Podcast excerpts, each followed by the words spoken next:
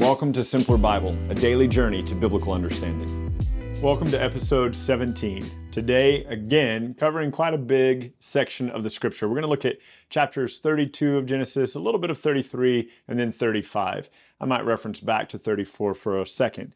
Today, we're going to talk about Jacob and Esau. Now, we haven't seen Jacob and Esau together since Genesis 27. And then in Genesis 28, Jacob fled Esau. The last time we saw Esau, he was wanting to kill his brother for stealing the blessing. So pick up with me if you would, please. Remember, Jacob now has left Laban. He's got his wife, he's his two wives, he's got his two maidservant wives, he's got his 11 sons, his daughter, and they are headed back towards the region where he grew up.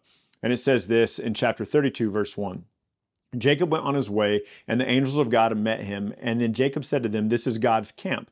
So he called the place, the name of the place Mahanaim. And Jacob sent messengers before him to Esau his brother in the land of Seir, the country of Edom, instructing them, Thus you shall say to my lord Esau, Thus says your servant Jacob, I have sojourned with Laban until now.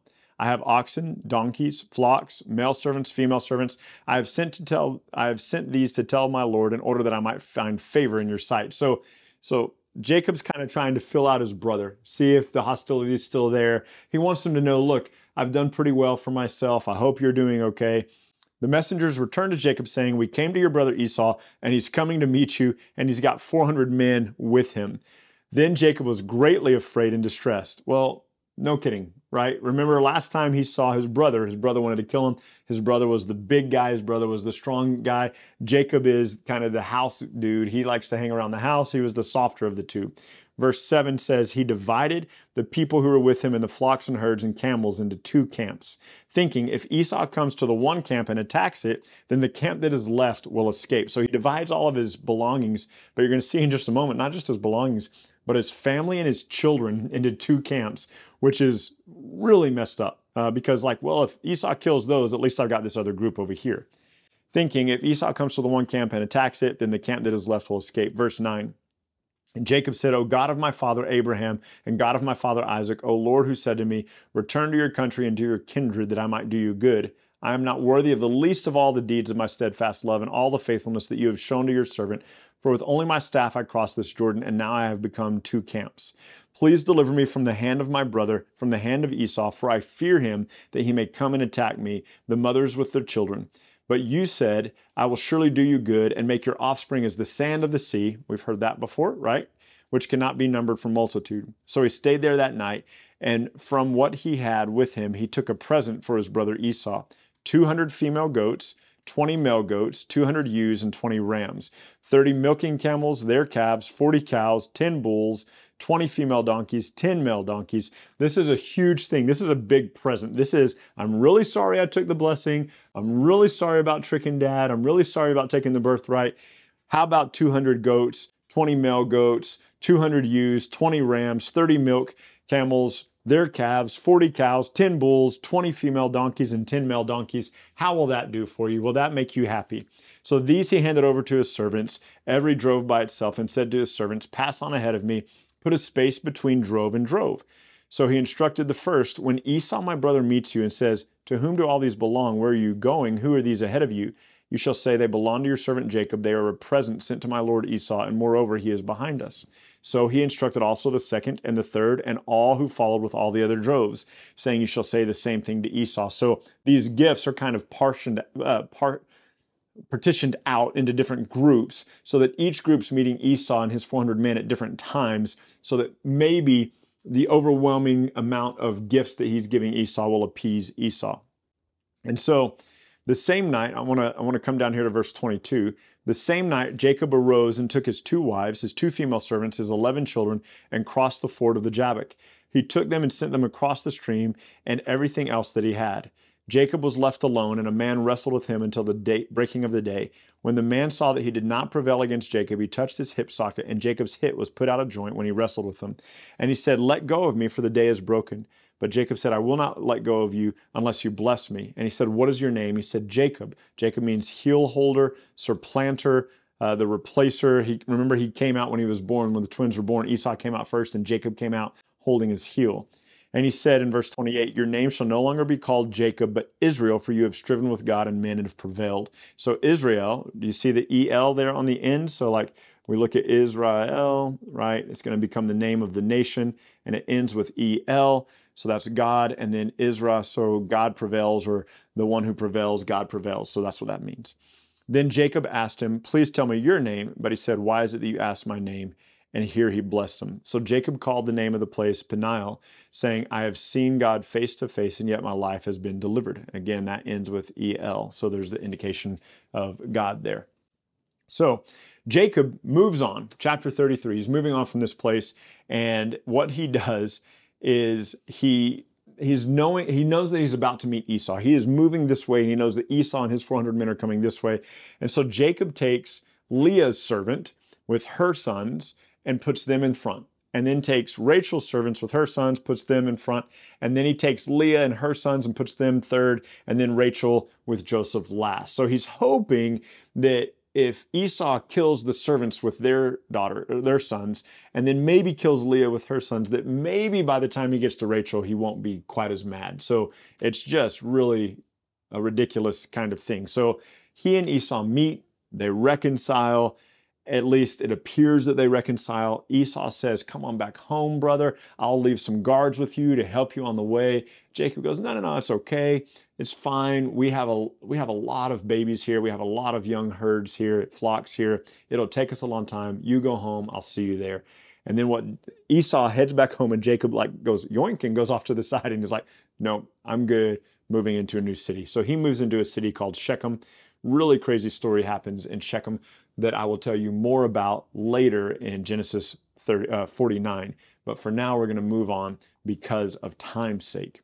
So, chapter 35. God said to Jacob, Arise and go up to Bethel and dwell there and make an altar there to the God who appeared, appeared to you when you fled from your brother Esau. So Jacob said to his household, Now listen to this, this is crazy. Jacob said to his household and to all who are with him, Put away the foreign gods that are among you and purify yourselves and change your garments. Now, couple of thoughts on this, all right? You might remember when we looked at Genesis 12 a while back that I told you that Abraham had been an idol worshiper along with his father Terah. So Abraham worshiped idols before God called him out and before Abraham became a follower of God. So we see that it's quoted for us in Joshua chapter 24, 1 through 3. So imagine back in Genesis 12, Abraham and his two brothers, one of his brothers dies, and, and Abraham living with his father, all of them worship idols. All of them are idol worshippers. None of them are worshiping Yahweh. God speaks to Abraham and pulls Abraham out, and now he begins to worship Yahweh. He begins to serve the living God of the universe. Jacob, years later, flees, goes back to Laban's house, and you'll remember that when they were leaving Laban, Rachel stole his household idols. Why? Laban's pagan. Laban's an idol worshiper. Laban is not a God worshiper, okay? Um, and so, probably, well, definitively, Rachel and Leah did not grow up serving Yahweh God. They grew up serving idols. And all the people that, all the wealth, the sons of Laban, all the wealth that Jacob accumulated, all the servants that he accumulated, all of them would have been in the tradition of Laban and Abraham's father, Terah. So they're all idol worshippers. And it's really interesting because God brings Jacob back to Bethel back to this place where Jacob made a covenant to him. And you might remember he said, If you give me my food, if you give me my clothing, I'll give you a tenth of everything. I'll serve you forever. And it appears that Jacob has forgotten that promise that he's made to God. So God brings him back to Bethel. And what's the first thing that Jacob does when he gets back to Bethel? He goes, Hey, all of you guys amongst my family, amongst my servants, all of you who have idols, all of you who have these foreign gods, I need you to put them away. I need you to change your garments. We can't worship those anymore. And then verse 3 it says, Then let us arise and go up to Bethel so that I might take there, make there an altar to the Lord who answers me in the day of my distress and has been with me wherever I've gone. So they gave to Jacob all the foreign gods that they had had and the rings that were in their ears, and Jacob hid them under the terebinth tree that was near Shechem. So remember, uh, remember that Rachel stole her father's idols. Presumably, they're still with her. They've been journeying back home.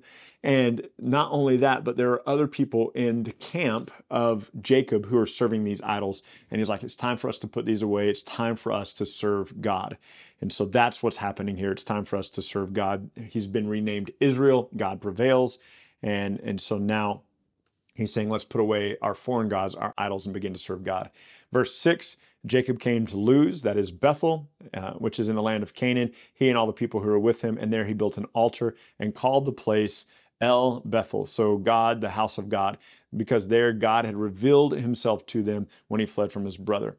So Deborah, Rebekah's nurse, dies. She was buried. God appears again to Jacob and came to him. And look at verse 10.